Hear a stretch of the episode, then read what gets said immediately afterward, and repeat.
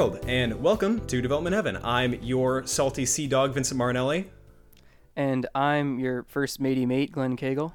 Uh, it's a design podcast where the two of us talk about development hell and all the changes your favorite pieces of media go through. Uh, this week, it's pirates, right? Uh, Glenn, Yeah. how do you feel about Yes. pirates? I like pirates. I'm big into pirates. What about you? I had like a, I don't know, in like first grade, I had like a pirate themed birthday party. Where Oh, that's cool. I, yeah, I think I had one of those too, but I don't remember. I, I was real young. What do you do at a pirate themed birthday party? You give everybody eye patches and Yeah, and then like the little chocolate doubloons. Mm, oh, so fun. Give everybody fake uh, hooks, and eventually somebody goes to the hospital for it. Yeah. Good times had by all.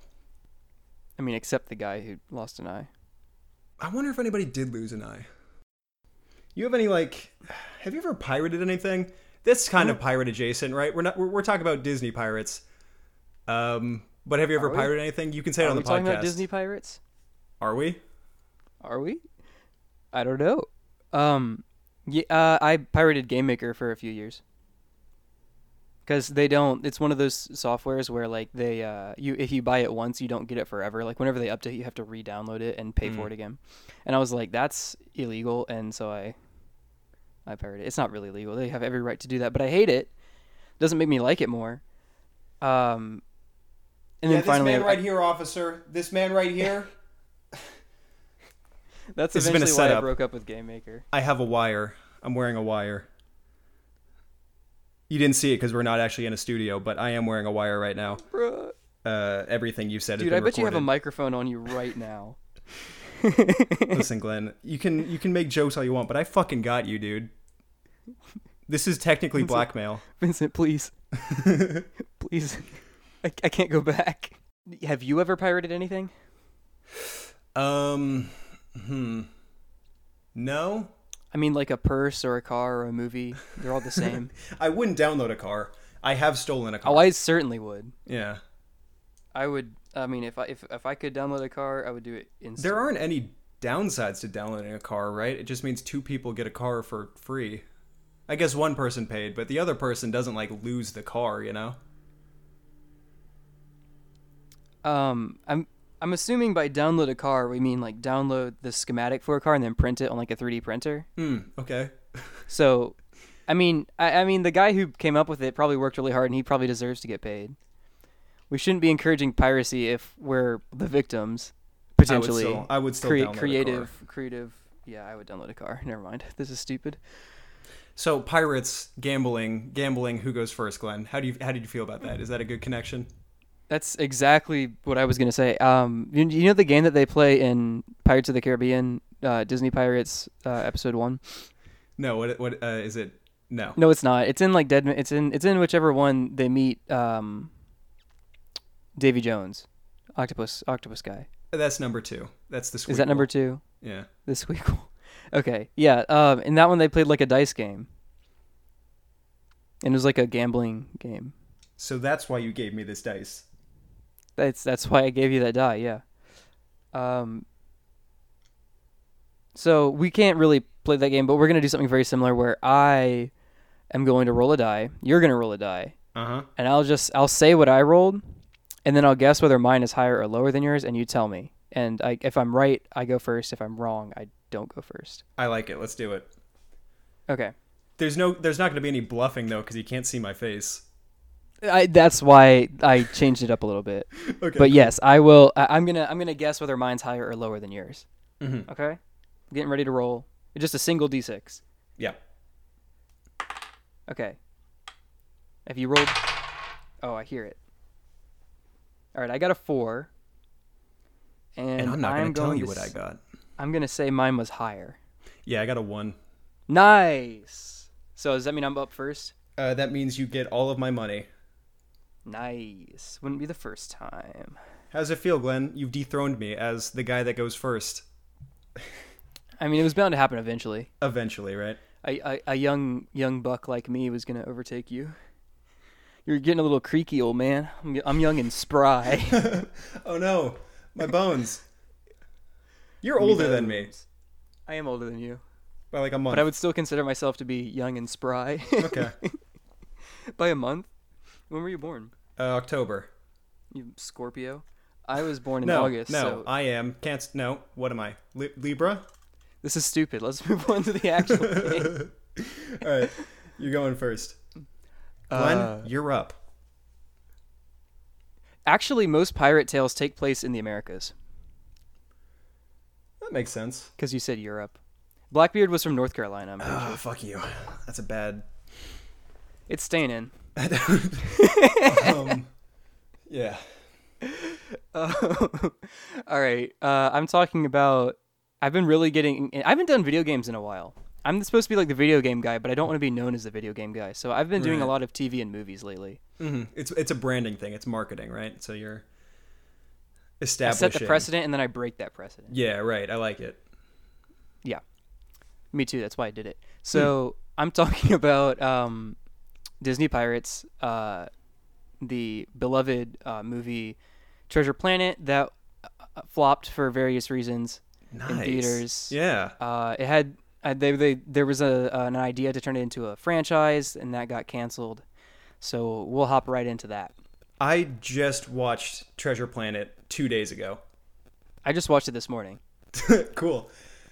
It's good, right? I, mean, I like it a lot. I was impressed because you know, growing up, I had always seen you know we had like VHS copies of Brother Bear or whatever. Yeah. and they Yeah, always totally. had the uh, coming soon to a theater near you. And then it was a trailer for Treasure Planet. It always looked totally. good, but it always looked weird, and I didn't like um, the aliens or the kid's haircut. Yeah, yeah, it's But, kind of bad. He's got a rat know, tail. the rat tail. I was watching it and I was really impressed. There's one thing, if I could complain about this movie for a second, the soundtrack is so bad. Yeah, I have some stuff to talk about that uh, in here. Um, it was it, it, it was it was okay. yeah, I see. I, I can see why you would complain about that. Um, the kid did have a rat tail. He did have a rat tail. There's no there's no denying that. Um, Do you think they were trying to go for like the Anakin Skywalker thing? 'Cause that was um, the era. in my research. It, they were going. Well, it was 2002. Yeah. Yeah, I guess that's right. Uh, I think they were going. I know. I know they were going for like a James Dean look, but I, he didn't have a rat tail, as far as I know. So Which you, I can totally see when I watch it. Mm-hmm. So as you've said, all this culminates into an okay watch.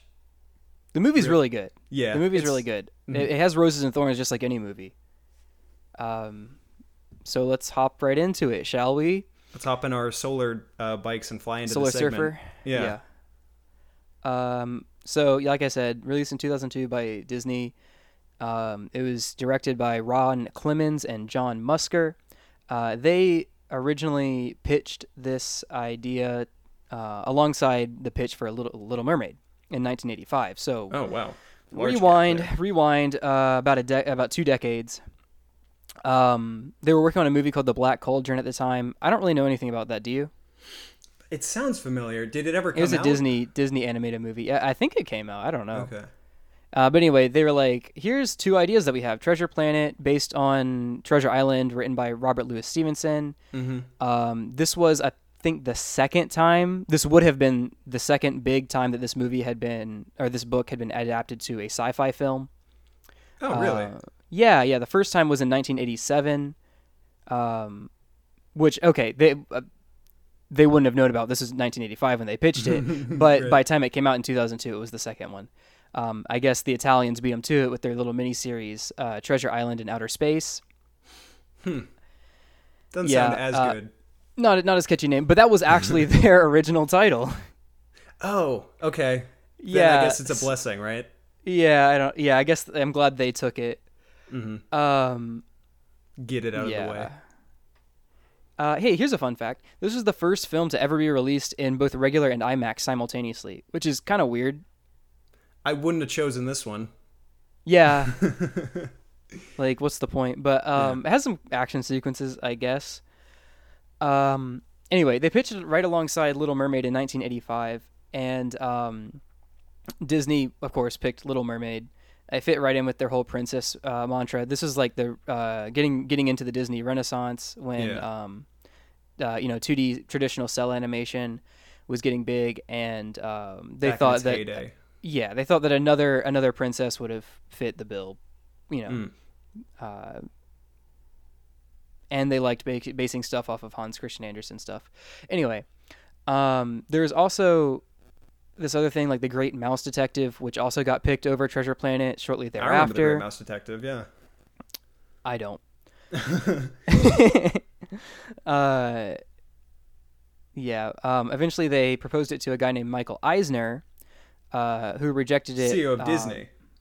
CEO of Disney, Michael Eisner, or was this before he was CEO Yeah. of Disney? he wasn't the CEO at the time. Right. I don't think I don't think he was the CEO at the time. This is a while back, um, and I don't think they were pitching that high. But they, um, but anyway, they did. Yes, they did pitch it to Michael Eisner, and he rejected it because he knew that at the time Paramount was developing a Star Trek sequel uh, that had like a Treasure Island kind of vibe to it, or Treasure Island influences. Huh. So that- that, Treasure Island in space was like a hot commodity in the in the mid '80s that people were just sla- slurping up. They just And he couldn't was get like- enough of it. And he was like, "There's no room. There's not going to be any room for your little Treasure Planet gig." All right. so um, turns out Star Trek sequel, uh, yeah, Treasure Island Star Trek was never produced. Okay. Uh, yeah, it so- didn't sound like anything I've heard of. So rip that. Um, repitched 1989, still rejected. Uh, they picked Aladdin instead that time. Mm. Um, man, imagine working at a company where there's just pi- so many pitches that you have to like pick and choose. I, I, is that how most animation studios are, or is that just Disney? I don't know. I mean, realistically, it was probably like and the same one can get put on the back burner like for, for two decades. 20 years. Yeah. Yeah. I don't know. It, it, it was probably just that there aren't that many, but they just choose the ones that they felt could be developed. You know, that would make Yeah, the most money. It is Disney. That's true. Um, then this guy named Jeffrey Katzenberg. Uh, well, okay, when they pitched it again, like I said, Disney picked Aladdin instead. This was to they were pitching to a guy named Jeffrey Katzenberg, who said he was quote just not interested. Yeah. Um, he chose to so, make Antz instead. He became the CEO of DreamWorks and you- made you- Antz. You're kidding. That's no, nuts. no. Jeffrey Katz quit Disney to uh, steal the idea for Bugs Life and then make made Antz first. That's hilarious. I've That's never just some that's just some DreamWorks lore for you. I've never seen Antz. It's so bad. I've seen Bugs Life once and I don't remember the plot. Mm. Mm. Anyway, moving on. Um, they so Jeffrey Katz is like, nah, I'm just not interested, and Hmm. he's already scheming to move to um, DreamWorks. So of course he's not going to take on a big project like uh, Treasure Planet. Yeah. So what else do they do? But get this, go to um, Mr. Roy E. Disney, Walt Disney's nephew. Yeah. They go to the big Roy and they the big Roy boy and they, Big they Roy. they pitch it to him. They they you know pitching really high now and Yeah. uh, Mr. Roy. and Mr. Roy boy goes back to Eisner and he tells them to get with it. He tells them he tells them make this film. Sir, sir, we need Sci-Fi Treasure Island. you know they It's what my great uncle would have wanted. uh, Roy comes down comes down from his ivory tower and lays down the law. Pulls the silver spoon out of his mouth. Yeah, he he slams the gavel down and says, "We're making Treasure Planet," and they're like, "Yes, sir, on it, sir." and uh, so in 1995, they uh, drafted up a contract that said um, Ron Clements and John Musker. Disney Okay. wanted them to make Hercules, uh, but they're like, "Okay, we're only making Hercules on the condition that you let us make Treasure Planet after." and Disney's like, Gotcha, bitch. fine. Ugh. They're like pinching their uh, their bridge of their nose. Um, so they in 1995 they draft up that contract, um, and so because of that, the animation on it didn't actually begin until 2000. So you know already already 20 years in the making, um, or just about. Uh, th- so there were there Hey, are man, a few movies pros and take a while. cons. Well, this had, they hadn't even started yet, and this is two and it's and it's 2000. Yeah. That's when the animation began. Okay, they had the script written, um, but the animation began in 2000, and there were a couple pros and cons of waiting so long. One of the major pros being that they wanted to have like cool camera work, which is kind of hard to do. A lot of cell animation, like if you watch uh, like any of the Disney Renaissance films, which are you know done with traditional 2D animation, um, the camera doesn't really move much. If anything, Yeah. it's like a simple pan or zoom Mm-hmm. but most shots are just still with the characters moving. which for, for obvious reasons that makes the uh, animation a lot easier. But they wanted to have camera work quote like Spielberg or James Cameron. Cool. Yeah. So uh, the fact that they waited until until 2000 uh, gave them access to um, They use that Tarzan Uh, tech, right? yeah yeah yeah yeah um, where it was like uh, 3D backgrounds or 3D environments that are like fully realized in, in every direction, even behind the camera, and then they paste in their little uh, sticker character on on that. Um, scene. Honestly, I really like the way that stuff looks. interesting. I know a was just gonna say that I find it uncomfortable. You have a thing about that. I don't know. I think it's like it, you know, you know. I don't who- like- Who okay, Roger what- Rabbit. I've never seen it. I talked about it in a couple episodes. Yeah. or a couple episodes ago. I don't- same okay, that I don't mind. appreciate it. I don't mind like the live action thing so much. It's Mm-hmm. kind of like here's where it gets me is like when his when you look at his feet on the solar solar surfer That's board true. and it's like sliding a little bit like I do avoid looking at the feet, yeah which is rare for me. yeah it's just a thing that I have and also I'm just a sucker for 2D animation. I mean Mm-hmm. I mean three three color lighting. Yeah, forget forget shading. Get it out of here. I don't want it. Okay? I want I want you to pick one color, fill bucket Right. and move on. Listen, Disney can call me when they make a pixel art feature film. Make it happen. Make it happen. Folks, folks, please. Um, well, it's We not so should much call pil- Roy. pixel We should call Roy. Get Roy on the case. Yeah, Roy's boy. At Roy. um, it's not even pixel art so much. It's like I, I don't know that cell animation where it's like uh the, like if you watch the vi- the movie, you'll see, or even just a trailer, you'll see that there's no like shading across a single color thing. Like if you look at his hair, it's all the same color brown except for like I mean there's there's like a hard line wherever it changes from one color to another. And Yeah. that I, I I don't know, for some reason that just really gets me. That that style. Um which is why it kind of pisses me off that they remade Aladdin and um whatever else. Uh they Lion can't King? call they, they can't call the Lion King live action. Can we get into is, this? Is this is hot on cold, but yeah, we can get into it if we want to. they cannot call it live action. Right. So hot take on cold topic. The Lion only, King is an only animated opinion movie. show you can listen to without getting heated. Agreed. They well, okay. So for the sake of um, uh, what is it, Devil's Advocate? There's a single shot in the movie that is live action. I believe it's the first shot with the with the sunrise. Jeez. And in my opinion, So they filmed hey, a real. uh, Yeah, they went to Africa. They went to Africa, got a sunrise. put Done got a- that sun coming up, and you didn't even notice because the other stuff looks I didn't even watch like the it's movie. live action. I know it's. I don't like it. I, I'm. I mean, I'm devil's advocating for a movie that I don't. I like. Aladdin. I like the new Aladdin. I thought Will Smith did a good job. I don't think he replaces Robin Williams, but I think he did a good job. Yeah, I, I, I don't disagree with you. But I, I definitely prefer the cell animation of the original one. Uh-huh. Anyway, we were talking about how they, they didn't manage to animate this movie until the year until the the, the good old Y2K turn of the century, turn of the millennium. Right. Uh, they were sure that the movie would be able to exist after Y2K wiped out all known movies. Well, that's why if they if they had been forethinking, they would have done it on paper, um, like pen and paper. But they, they Yeah. didn't. They- They just had to have the 3D backgrounds. Yeah. yeah. Anyway, help themselves. um, well, well, here, here's why. Let's uh, let's talk about why for a little bit. Um, one of the major cons of wait, I talked about the pros of it. That they were allowed to use better camera work since they waited so long to make it. That wouldn't have been possible in 1985, but in 19, in 2000 it was. Unfortunately, uh, a lot of people or some people say that by 2000 cell animation was dead. Obviously, I disagree, but I think we can all kind of say that the Disney Renaissance was coming to a close at that point.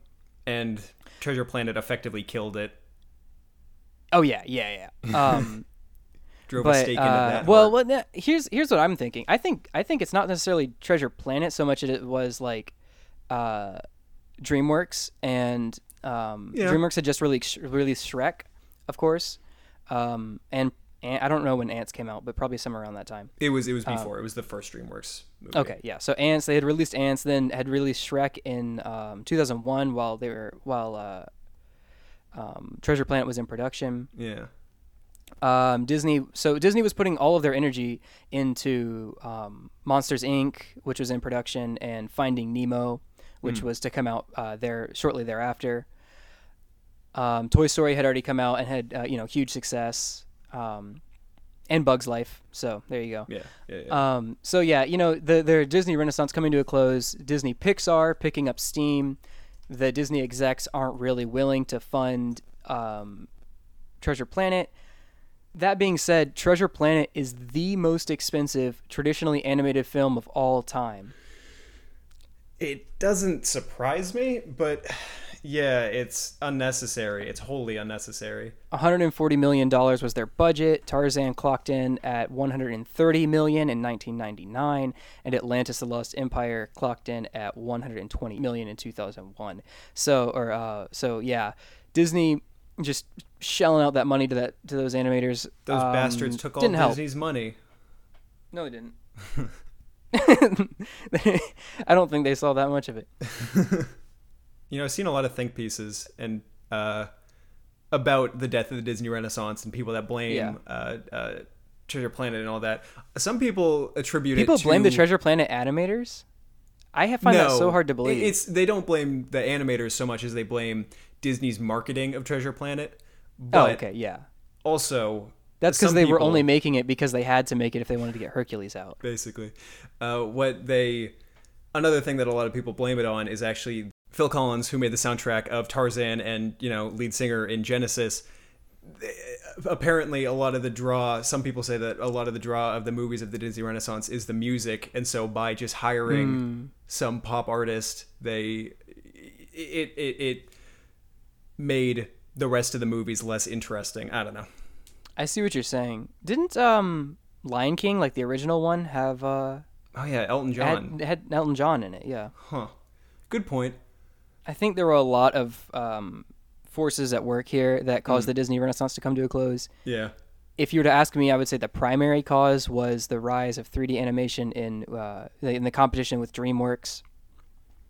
And um, I don't know, maybe that's just because I like Shrek so much. Big Shrek guy over here. I, yeah, a bit Shrek, Over the Hedge, and um, Oh, Bee Movie. You know I love Over the Hedge. Shrek, Over the Hedge, and Bee Movie were like, you know, okay. So, did you have a, a minivan with? Did your parents have a minivan with a TV in it? With No. a video DVD player. No, Okay, well we did. we- What we did have was a portable DVD player that we kept in our car. oh, geez. yeah, so we would plug in Okay, our so you- little headphones. You probably know the same situation where you get like a disc in there, and then somebody takes in the the box or something, or put gets put in the wrong box, so the same disc stays in there for oh, like a year. Yeah. Uh, and That's just a whenever you car turn on the movie now. car, yeah, it's the car movie. Whenever you're in the car, you're watching that movie, Mm-hmm. and you can't say no. Yeah. Um, that's how. Yeah, at one point it was Shrek Two, uh, Electric Boogaloo. At one point it was uh, the Bee Movie, and another point it was Over the Hedge. So I'm, I'm those those movies always stir a lot of nostalgia in me. Right. For me, it's uh, let me think. The first X Men, Ice Age, Nice. nice, very nice. Um, and honestly, it's probably Over the Hedge. Dude, Over the Hedge is so good. It's it's uh better than it has name any right Vincent. of being. That's true. Um, and I think I think maybe it was just like as a kid, like those movies were like because a lot of the Disney Renaissance movies are about a princess finding true love, and I know that Disney's trying to kind of like retcon that or, or at least rectify that with their with their newer movies. But Over the Uh. Hedge was about a funny little Steve Carell squirrel. But no, well, yeah, they were about they they were movies about family for the most part, um, or or self confidence. That's I would say Shrek is about self confidence and, and stuff like that. I could Um, I could take it that way, sure. Yeah. Well, I mean, because like at the end of Shrek One, it's like about Fiona realizing that That's she true. Shrek 1 have- does It doesn't matter have- what other people think about you. It gets lost behind like the weird 2001 pop culture references to like The Matrix. and yeah. the bad soundtrack, but it I guess it does Dude, actually. Don't you ever say that about the Shrek soundtrack. it also, I mean, also the memes have kind of drowned it. But uh, Shrek, Shrek is a good movie. I mean, the the later ones, I'm not. I could take or leave, but Shrek one and two, I mean, they're Yeah. gold. Agreed. Okay, so let's talk about in the book of Treasure Planet. The main character Jim Hawkins is much younger. He's like a child, Right. and and so like this is like a coming of age novel. child. Yeah.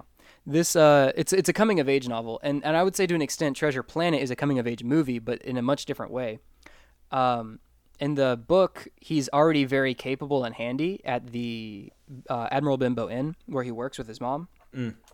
Um but in the movie they originally wanted to kind of stay true to that. Uh they had this scene where that they animated most of. Um you can actually watch it if you have Disney Plus.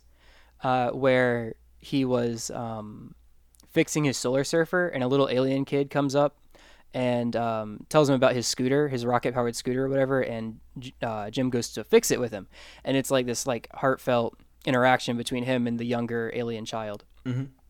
But um, they they ditched all that. They ditched all that in the in the movie as it was released in theaters. He is just a teen delinquent He's a punk. and some people yeah he's a punk he gets arrested in the like the first scene um so i don't know. Some people say that that kind of detracts from the story because they like the idea of the young kid um sort of i don't know making his way uh in the universe but um i know that you i know that you're a big fan of the the hero's journey and i think the, the, the way they did it this the way that it was actually released uh, uh, fits the hero's journey a lot better Right, where he he starts out and yeah, and he changes for the better. Dude, this movie has a there's something for everybody here. This movie has a um Cyborgs. a it has cyborgs, it has femdom tabaxi captains and thigh highs. Stop. That's the You only. really- thing. I watched this with my little sister. It's You all really can't focus ask for more. I know. Uh, the eventually they decided that it would be better to start the film off with like a scene of him solar surfing, like an action sequence. Mm. And so they had to cut all that stuff with his broken solar surfer that he was fixing, and all the heartfelt child, ch- ch- children, children interaction. Um, that was also where they were going to introduce like him not having a dad, because they were going to have uh, like the little kid's dad come up and help him with the scooter, and then be like, "Oh, we got it, thank you," and like He's like, why Jim- can't I have that? yeah, yeah, exactly. And then he's like 15. Um, but they they cut all that and they just like said it later, like you know the classic movie saying "tell, don't show." Right. Um, yeah, but the, the solar surfing. You know scene he's having been a difficult time since his father went missing mysteriously. That's exactly how it is. Yeah, yeah. Oh yeah, in the original scene, like the, the the scene where the police bring him to the front door, where his mom's like, he's really he's really on the upswing, and then the police open the like knock on the door, and, and they've got Jim, and it's like, haha, a classic bit. yeah. classic bit. Er, That was in the original cut too, but it was like, um, uh, but the narrator it was- it had older like adult Jim narrating all that, and he's like, Hmm. and then I turned fifteen, and it's got him like Oh, God. arrested. I was like, Uh-huh. jeez, what is this? I'm glad they went with what they did. I think it was fun. When they were producing the movie, they went with this sort of uh, 70-30 law, which they coined. I think it was this movie where they came up with it. Um, but basically, everything is 70% traditional and 30% sci-fi. Uh, so Oh, the weird. ships, yeah, yeah, yeah. So the ships, they didn't they didn't want it to look like sci-fi. that was the main okay. thing. But so the the ships are Spanish galleons or whatever whatever they're called schooners. I don't know. They're they they look like ships and they have sails and everything. But then there's like a few, there's only a few beep boops on the ship. They still steer it with a wheel. The captain still wears like a naval uniform. It's helmed Uh, by not- weird crab pirates, though. There are weird crab pirates, yes. Uh, but they, they didn't they specifically didn't want them to wear spacesuits because that looks bad. Um, and they wanted them to like just roam around the on the deck like a like a regular ship. So they came up with this idea instead of in space, they still call it space, but they're in this thing called the Etherium, which is sort of like of just a giant atmosphere. Like space is just full of full of gas, full of Oh, breathable yeah. air, Yeah. and so that's how come they're able to just stay on deck. There's a Um, theory in Star Wars that it's the same way. Yeah, yeah. In terms of style, they went with a lot of like classic storybook illustrations. Uh, they wanted to look like paint strokes and have like nice warm colors, which you know makes sense. It's Treasure Island was a storybook. You were talking about like the music. they went they took the 30 70 30 law and they slapped that right on the music too. So they've got this like orchestral like theme and then they put like an electric guitar over it. See, I usually like stuff like that. It's the it's the licensed stuff that they got. Oh, really? Yeah, I mean, I was totally forgettable to me. And I watched it this morning. there's um, what is it? It's the scene with Long The John montage? Silver. Yeah, the, The montage, montage? with Yeah. Long John Silver and uh, uh, John, Jimbo. John, Jim, Jimbo. Jimbo, and man, it's just set to the worst possible music they could have gotten. Make me a man. Yeah. oh, stop. Yeah. It's like the it's like, "Hey, this is a coming of age film. Did you notice? Did you notice it's about him turning into a man? He's turning into a man in 2002. Did you notice? He's got a rat tail." Yeah, yeah, you're right. That was it was a bad selection. I don't know, uh, but I, I, the rest of the sound design, like uh, other than the music, like the SFX, was pretty cool. They they went to like old like um, antique stores and bought wind up toys and little spinning mechanisms and things like that to use for um, all like uh, mostly for uh, Long John Silver's arm. His, his Oh, that's so cool. yeah, so like the sound design. I mean, I think that's really cool that they used you know th- like that kind of foley. hmm Um, some of the uh, some of the cool analogs. Um, when he says "Beware the cyborg" at the beginning, Billy Bones comes to him and he's like, "Oh, beware the cyborg." Uh, I was like, "What could that have possibly been in the original one?" So I looked it up. It was it was the one-legged man, Right. and I thought, and that was like, I had like a stroke of inspiration when I saw when I saw that. And I was like, because whenever we think, okay, so close your eyes, They're close. picture a pirate, picture a pirate. Mm-hmm. He's got he's got all the pirate things. He's got an eye patch. Yep. He's got a hook hand. He's got Yep. a peg leg, a tricorner look- hat, and a parrot. He looks like Tim Curry in Treasure Planet, Treasure Island. Yeah, exactly. He's got all the things. Yeah. Those are those all came from Treasure Island. That's not oh, really oh, every what single peop- really. yeah. That's not what people looked like. so in Treasure in Treasure Island, saying the like Billy Bones being like, "Oh, beware the one-legged man," would have been like, The first like- instance of a pirate with a w- w- w- yeah, yeah, it would have been the first time like least. Yeah, and it, and it, w- a one-legged man would have been a good enough mo- uh, distinction. Right. Whereas okay. you know we think of like if you said one-legged man, it'd be like, oh yeah, that's just what pirates look like. yeah, throw but- reach your hand into a bag of pirates, you're more than likely to pull out a one-legged one. Dude, being a pirate was not at all what we think of. No, it's not It was really gross. It's not fun like Disney pirates is. No, it was really gross. They um, they didn't really we, like when we think of pirates, we think of like that big like naval coat and the tricorner hat Yeah. and and they're like uh, searching for treasure.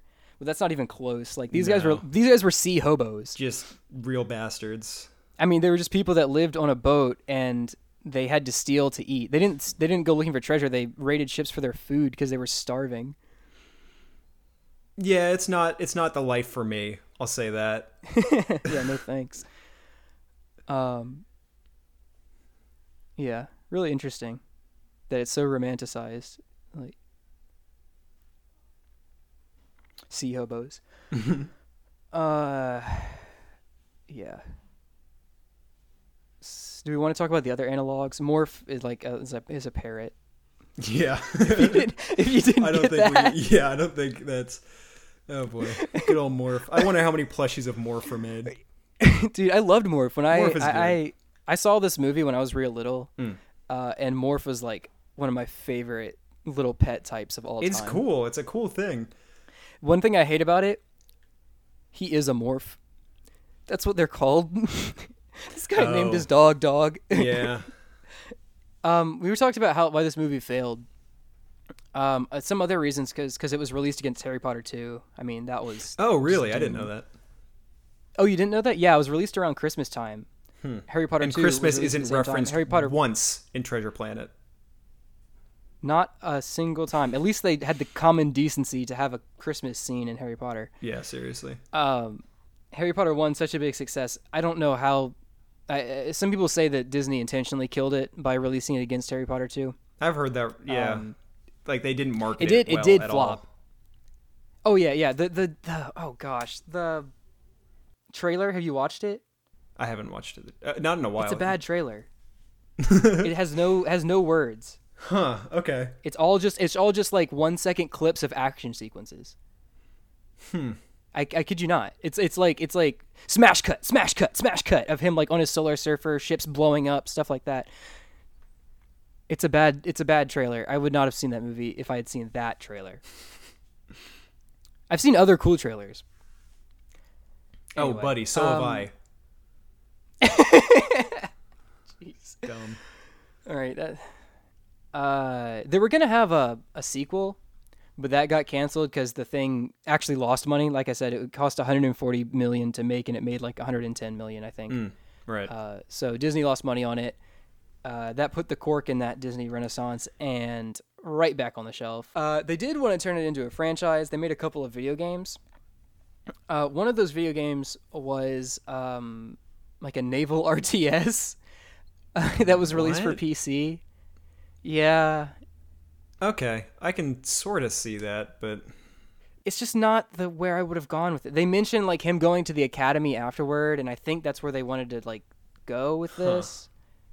That was going to be the plot of the sequel. He was going to meet this chick named Kate at the academy, and they were going to you know have a thing. Um, that thing being sex, and then they were going to uh, have to team up again with uh, your boy Long John Silver and defeat William Dafoe as Ironbeard. Uh, Ironbeard, that's And Iron Be- powerful. Iron, yeah, Ironbeard's plot is to free the Guantanamo Bay Yeah. uh, inmates, like all their like most wanted criminals, and they have to like stop him. I would be Sounds would like be remiss if I didn't mention the fact that you pronounce his name William Dafoe when it's in fact Willem. So Are you serious? yeah, Willem. Sorry, dude. I didn't know that. Yeah. Anyway, um, they had started like writing the script and stuff for it, but I mean, that's the first one lost a bunch of money, so they just Disney said no. Um, I fucking love Willem Dafoe, dude. Put him in more movies. as Ironbeard, please Yeah. have him free some Guantanamo Bring back. Ironbeard. dude. Uh, they also released like an action, like an action platformer for PS1 and 2, I think, and then another one for Game Boy Advanced. Hmm. I, I can imagine none of them did great. Uh, this get this though. This is what I really wanted to talk about. They released a series of three games for PC that were all part of like kind of the same like shared universe. I mean, obviously, but like Right. part of the same like shared story. And uh, if you bought all three of them, you unlocked the fourth. Huh. I don't know what that means. Like, does do they now give you the permission to buy the fourth one, or does it like just magically appear on your hard drive? It's like a pirate's map. Yeah, dude, your own little Sith Wayfinder to the fourth game. Nice. Yeah, Oh, it's an no. ARG where they've hidden it somewhere in real life and you have to go find it. it's like a, it's a dead drop. Yeah. It's a it's a geocaching dead Mm. drop. I would like that, yeah.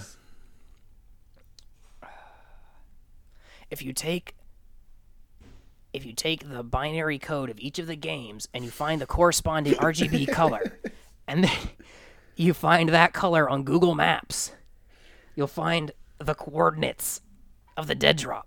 The cyan spot. That's me. Well, Glenn, if you'd believe it, I'm also doing pirates. Uh and No way. also a video game because I can't um because I can't seem to get away from it. Can't fathom anything but a video game. It's Glenn, this is my life, man. This is my livelihood you're it's the talking other way around. yeah, that's true. So what you got, Vince? There's a so it, it was a game, a canceled game that was going to be titled Project Dreams. Actually, wait, it was Project Dream wait.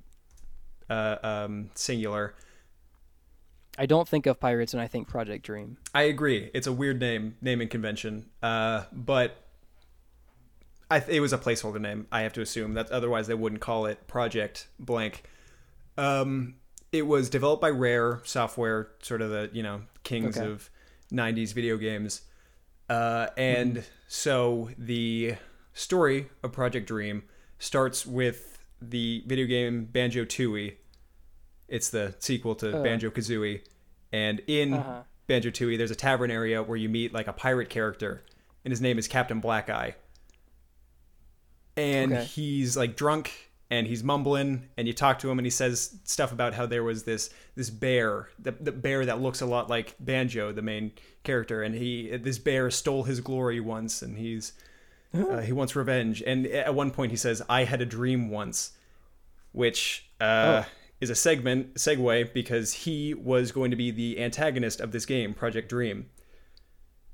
Oh, I meant to ask you. Uh, have you ever played the Banjo Kazooie games? Like I either of them? No, I never really had a Nintendo console. That's right. You aren't I had Yeah. a I had a Wii, but it, we had like minimal games for it. right. I've only played them on emulators, but I, I and I've never played either of them all the way through because like they they're uh, collectathon games, right? And collectathons aren't Yeah. really my thing. They get boring. Th- yeah, I don't know. Donkey Kong 64 is also collectathon, and you know that's in my favorite. Well, speaking of, uh, yeah, yeah, and that one was like hard for you. Yeah, it's my favorite uh, video game series, and it's just it's like the worst collectathon that's been made. Oh, That's controversial. I, I shouldn't say that. Anyway, uh, Project Dream was a fantasy RPG uh, developed by Rare, and they wanted to release it on the SNES, so it's like mid '90s era. Um, it was going to look like Donkey Kong. You know how the Donkey Kong games look, where it's like that really high end 2D, where it, it looks like it's a 3D model. Yeah, yeah, yeah. They were using that same It's technology. got good got good lighting. Yeah, yeah, yeah. I, I think I think it was a 3D model. I think that's how you do it. Is you make like the Donkey Kong and the Diddy Mm-hmm. Yeah, Kong yeah, were yeah. 3D models, and then it was just uh, and you crush them down. Yeah. exactly yeah, revolutionary. Anyway, so Project Dream was going to have that as well. It was going to be like an isometric uh, perspective, sort of like the the the, the Super Mario RPG, where it's from that like top down kind of angle, and it was uh, helmed by the team that had made Donkey Kong Country 2, Diddy's Kong Quest, which is my favorite one in the in the series. So you know, what could have gone wrong, right? Nothing. Other pieces were in place. Nice. What did go wrong? It took too long. That was the main thing. They just kind of took too long. Ah.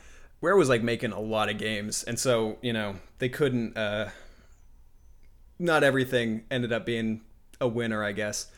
Anyway, I would have liked to play it. There are three distinct versions of the game that the project like went through during its development cycle. So the first one, uh, the one that you'll find on in like most wikis, is about a little boy named Edson who gets in trouble with some pirates. So boom, there's a connection.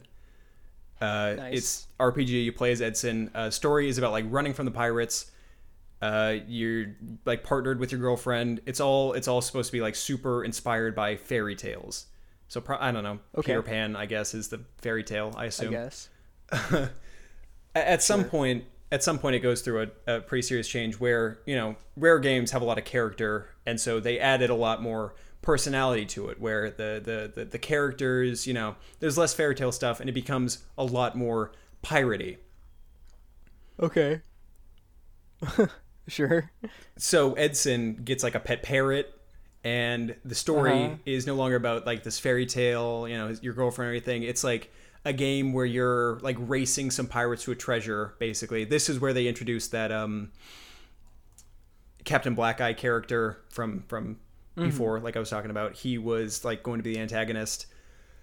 And you you know do piratey things and it's it probably would have been super fun. But for whatever reason i want to say technical issues uh, at some point they stop making it an rpg and they just turned it into an action platformer um you know like 2d I yeah, I can kind of see that. I, I think you know And like, I'm looking at some screenshots right now, and it's like there's some scenes where it's like a the isometric you're talking about, and there's Yeah. other ones that are like clearly platforming. Yeah, uh, uh, realistically, it's probably because they wanted to use the same engine as Donkey Kong. Um, that makes sense. but at this point, Edson uh, is out. Why'd they call him Edson? That's such a weird name. I was just I'm looking at it because I've been saying this so much. It's like E D S O N. That's not a name, is it?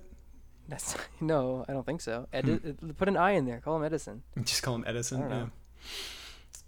He's Ed's son, dude. It's probably true. You're right about that.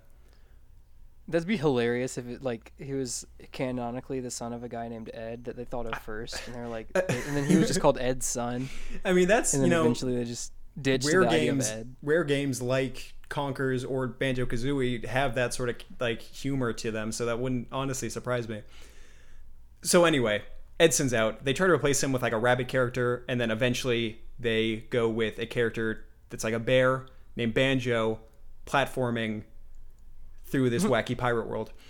Um, but like I said, took too long, and they no longer want to make it in a SNES game because nobody's buying SNES games anymore. So they end up transitioning this to a 3D game on the N64 that becomes Banjo Kazooie. I see. And so I, Uh, Banjo Kazooie did pretty well, right? Oh, Banjo Kazooie is a is a is a mean, cultural it's like- touchstone. It did amazing. I've never played it. It. it you know it. I, I I would attribute the success of collectathon games because you know most I, I want to say most 3D platformers for a while were basically just collect Get to the end of the things. level. Yeah, get to the end of the level, Oh, collect oh, I things. see what you mean. Yeah, yeah. Um, and I think a big part of that is because of the formula that Rare created with Banjo Kazooie. You know, I was um, Yeah. learning that Banjo Kazooie was originally going to be a pirate game actually makes a lot of sense to me, and it like closes some gaps in my mind that have always bugged me. Because, like I said, not a big collectathon guy. I like it, for me, it's not super engaging, but it can be. But uh, you know the um, the Oh. I know of- what you mean. Yeah. the, the games that they're in, you know, a lot of times doesn't even make sense. Like, it, it's kind of arbitrary that you're playing as a, you know, banjo. This bear needs to collect a- whatever for whatever. Need, yeah. Yeah, or you know, Or the like Donkey Kong to characters need to get the fruits. It's it's Well, it, I don't know. It's always been weird to me. Um, They're hungry monkeys, dude. Can't blame them for that. Well, you know, they um like in did- the Donkey Kong games, you collect bananas and all that. So, you know, it makes sense, but then when you have all these different characters and you can only collect certain things with certain characters, it just seems Oh yeah. like way too convoluted to me. yeah. Pirate making it a pirate thing makes a lot more sense because then it's like plunder. Yeah, that's what they do. They collect things, you know? Mm-hmm. And so that's where that Literally the definition. Yeah, that's where my um that's where that connection was made for me. The other thing that I thought was interesting is that in a lot of these versions of the game, the character Edson has a pet parrot. Um, and so a lot of the gameplay of Banjo Kazooie is you're this bear with a bird in your backpack. The bird is Kazooie Ah, yeah. and you like use Kazooie to platform where you're like you she hops out and she flies or whatever. I guarantee that was I mean it's speculation, but I would bet that that originated with the parrot mechanic in Project Dream. Yeah, I, I totally agree with you on that one. As you probably know, I had this book called like the Game Maker's Companion, and in it there was a um, it like had tutorials on how to make certain games, uh, Yeah. just for funsies. Yeah. And one of them was sort of like a pirate themed platformer game, and um, they had the whole same sort of shtick where you had a, a parrot that would help you like it would distract enemies because like you didn't have a weapon. Okay. uh, so like it would just it would distract enemies so you could get by them or push them off of a ledge or something like that. Mhm. Which I think uh, I, I think it was really cool. Um, So that's actually what I wanted to talk about next. Um, I wanted to bring back a segment we did last week where we helped design this game. Um, oh, nice. you made a good point where like like last time I did like a it was like a Jumanji thing, but we aren't actually making the game. It's more of a pitch, you know. We're pitching a game that will never come out. I- if I, yeah, um, if I remember correctly, you asked me. You're like, "We're gonna make the game," and the first thing that came that, that I thought of was, "Well, do we have all the assets?" yeah. Because to me, making the game is acquiring the assets. The I the coming up with the idea and all that is not nearly as time intensive as uh, you know, art and stuff like that. So instead of that, instead of making the game, let's say we're like video game consultants. game. Yeah, we're There you go. you Yeah, know yeah. we're let's let's go back in time. video game video go- game doctors, if you will. let's go back in time to uh, to the '90s to Rare CEOs uh, as time I got my time machine right here. Time traveling gamer consultants, uh, and let's let's make sure that they release the game that we want them to make. No no more of this banjo bullshit. We None of want that. we want pirate games. It's a pirate week. It's a pirate. It's it's a pirate world, Vincent. It's a This pirate was world made out for there. pirates. okay, take my hand. Yep. Come on. Okay, thank you. Okay. Uh, now I'm I'm I'm holding my time machine clicker in my hand. When I click it, we're gonna go back. Is it like the remote from the, the Adam year- Sandler movie? Click. I've never seen that, but yes. Um. All right, you ready? Yeah. Ready, Vincent? Yes. Where were we? Three, two, one, click. Whoa! Oh no, we went back too far. We're in real pirates now. Oh. Vincent, there's real pirates. We went back too far. Uh, you know how like the team that made the Lion King went to Africa Uh-huh. to like get inspiration for the Lion King? Let's use this as Yeah. like an opportunity, you know? Let's get some inspiration. Oh, here. okay, okay, okay. So let's take a pit Okay. stop. That was actually something I want to talk about with you. Um, like pirate, uh, what's the word? Like archetypes, you know? So something that Banjo Kazooie games do really well is, even though I think the, uh, like the le- the, the gameplay is a little dry, the level design is really good. Where you go to these distinct worlds and they all have like a very like like all very unique feel to them. So it gives everything a lot of character, you know? Yeah. I think for a pirate collectathon, so let's let's let's get the basis basics out of the way. I want this to be like a 3D platformer similar to uh, Banjo Kazooie uh, collectathon, but Banjo Kazooie's not out yet. we can't use that in our we pitch. can't use that as a metaphor, right? So, so like in a 3D platforming pirate collectathon game, I think part of the draw could be having different pirate worlds based on like the different archetypes of pirate there are. You know what I mean? So there's your Disney kind. There's Okay. like colorful Peter Pan pirates, but Dashing. Yeah. yeah, but also there could be like really gross, grimy pirates. You know, there's like uh, Okay. you know, I'm yeah. into this. You know, this uh, sea hobos. sea hobo uh, world. You know, there's like a this new trend in like pirate fashion where you're wearing like Jimmy Buffett clothes and stuff. So like a like a Margaritaville world would be Okay. fun. You know what I mean? Yeah, we could have one that's based around the Femdom Tabaxi uh, captain with thigh highs from Treasure Planet. Well, not that, but we could probably license a Treasure Planet like level. That'd be fun. It doesn't yeah, exist like, yet, a, like but we can. steampunk, a Yeah. steampunk type. yeah, level. that would be cool. So for me, I think that's what I want out of like a like a game like that is the worlds and the characters. The other thing I was thinking, um, gameplay wise, would be, you know how you would use the parrot as a tool for platforming, Yeah, yeah. like being able to select other types of animals like companions that Ooh, would like a help you. monkey? like a monkey for like climbing on bars or whatever climbing on the Oh, ceiling I like that. I would. Uh, there aren't that many. kind of like kind of like in the Lego games, like that's how you like uh like certain characters can unlock certain things. so Yeah, it's like, totally. It depends on your pet. yeah, yeah, yeah. I like that.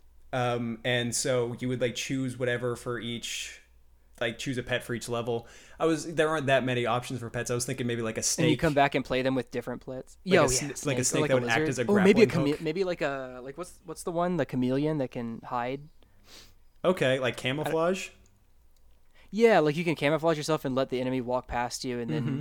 you know stuff like that. I I don't think- know. you I'm just know trying how, to think of like- like animals that have distinctive powers. Yeah, yeah, yeah. that- you know how that like a lot of animals- um, like a lot of games with collectibles have like a like super rare legendary one that could be like you know an alien or something. You would have like an alien on your shoulder that has Oh, like yeah, psychic yeah. powers. Yeah, you can control enemies or Yeah. put them to sleep or something. Yeah. Yeah, this pitch is coming along. Uh, do you have any ideas for things that you need in a in like a pirate game? Yeah. Um. Are we gonna have like swashbuckling, like sword fighting? Is that something we're Mm. leaning into, or something we're gonna avoid? Uh, let me think. So Banjo Kazooie does have like your punching and your kicking and stuff. So I think Oh, if do- oh, that's didn't sword that. stuff, Okay. yeah, I think that would be what you'd want to do for that. Okay. So, so different enemies should definitely have different like patterns, and you learn the patterns, and hmm you know. I like that a lot. Yeah. Yeah, yeah. You What about musket. ships? Should we do something with the ships?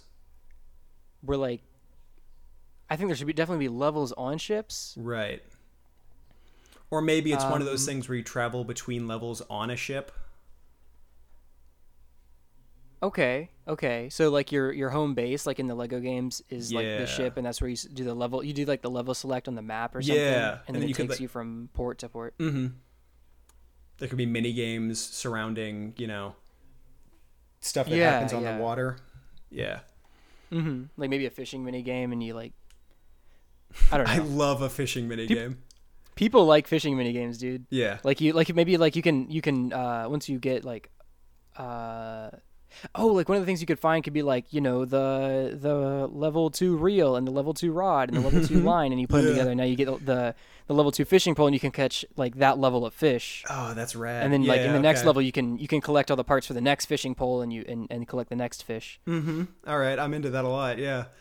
Huh. yeah Hmm. So like, that's taking a turn for sure but i think it's kind of fun well, not to not to be all elitist, you know, but if your game doesn't have a fishing mini game, it's like, can you even consider it a, a video game? You know what I mean? Because i i kind of know what you mean yeah yeah, I don't know. i don't did, what what are we gonna do with all these fish vincent You know, we've, we've caught all these fish they're just stacked up on the deck they, they stink dude what are you What gonna if- do with them Hmm. What, are we were you planning on cooking them or like put at least at least like in animal crossing they put them in an aquarium Maybe the fish can be like currency. Bruh Yeah, i think a museum would be cool i think that's the best way to do it Ooh, okay. Or you have like maybe not maybe not like a museum or you like mount them You should have like a large Ooh, fish oh. tank, and then you can like see like like uh, like in it there. below deck there's just like an area Yeah, it's like- totally. okay yeah And that's also like a mini game where you can like feed them or whatever. yeah Dude, this game you can tap the glass you can tap the glass and they like freak out Yeah. Okay. Here's the thing. Okay. I, I I um I got this from another games podcast. Here's what we should do, Uh, what should we do just to make sure that all the uh, loose ends are tied up. Let's just like count to three, and on three, list one mechanic or a feature that the game should have that we you know that we think the game would be naked without. That you uh you know whatever you want to add to the game, and we'll try to uh, combine our two ideas together and you know really sell this pitch. All right. Okay Three, two, one. Rhythm furry game. blackbeard Uh, is that a feature?